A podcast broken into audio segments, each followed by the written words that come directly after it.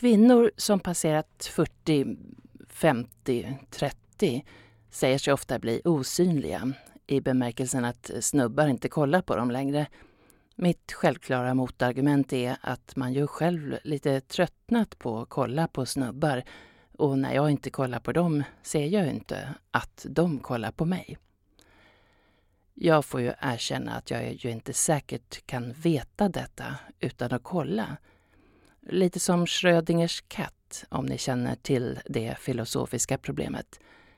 Man föreställer sig en katt instängd i en låda och innan man öppnat lådan för att titta efter om katten är död eller levande så vet man inte om den är död eller levande.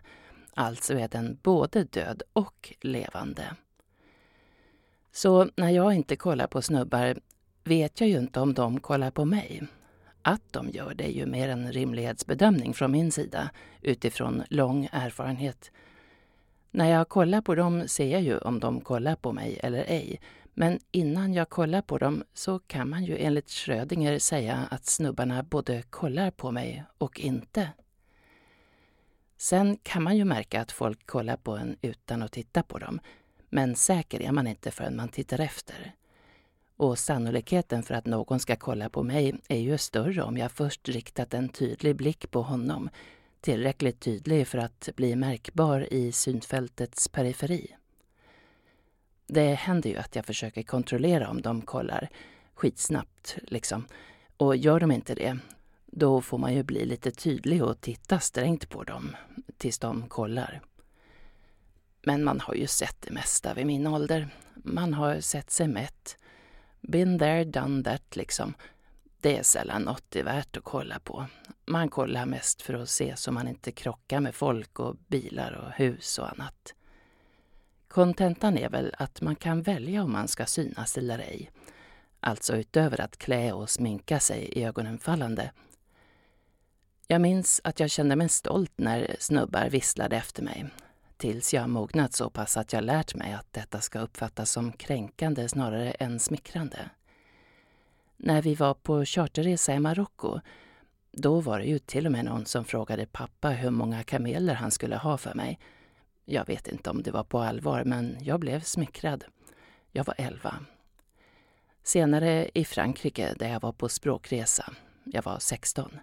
Redan då, medan jag ännu uppfattade det som smickrande, insåg jag intuitivt att jag inte borde låtsas märka dessa tecken på uppskattning.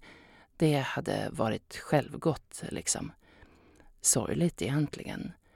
Visst, okej, okay, det är sexualisering och därmed förminskande och förkötsligande. Men ändå i grunden ett tecken på uppskattning. Eller?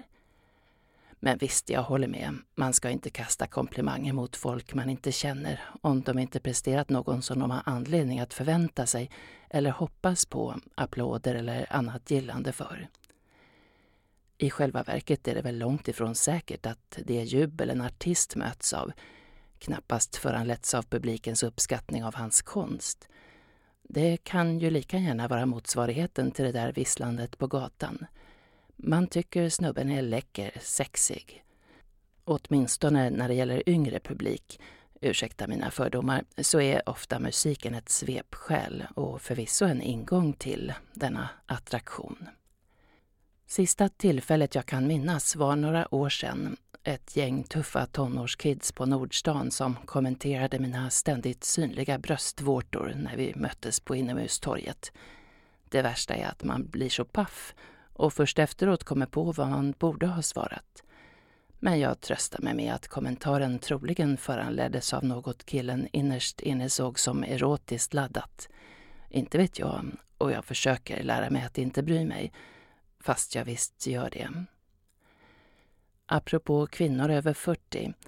Under en av mina depressionsperioder, innan jag fått den psykiater jag har idag, hade jag hittat en privatpraktiserande psykiater och psykolog som var ansluten till högkostnadsskyddet.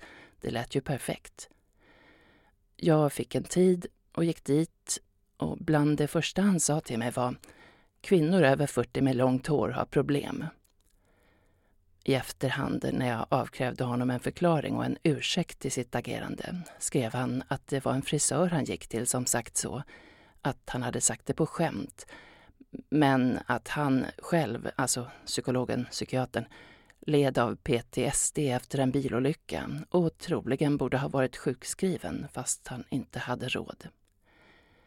Ja, mitt klagomål var inte bara för det där med långhåriga 40 plus-kvinnor utan för att han sa att han inte kunde hjälpa mig om jag inte ville ta emot hans hjälp. Det var när jag i en bisats, eller som en allmän beskrivning av min person och min bakgrund, sagt att mitt agerande nog i viss mån var narcissistiskt. Varpå han tog ut en tjock bok ur hyllan, bläddrade fram narcissism och läste upp beskrivningen.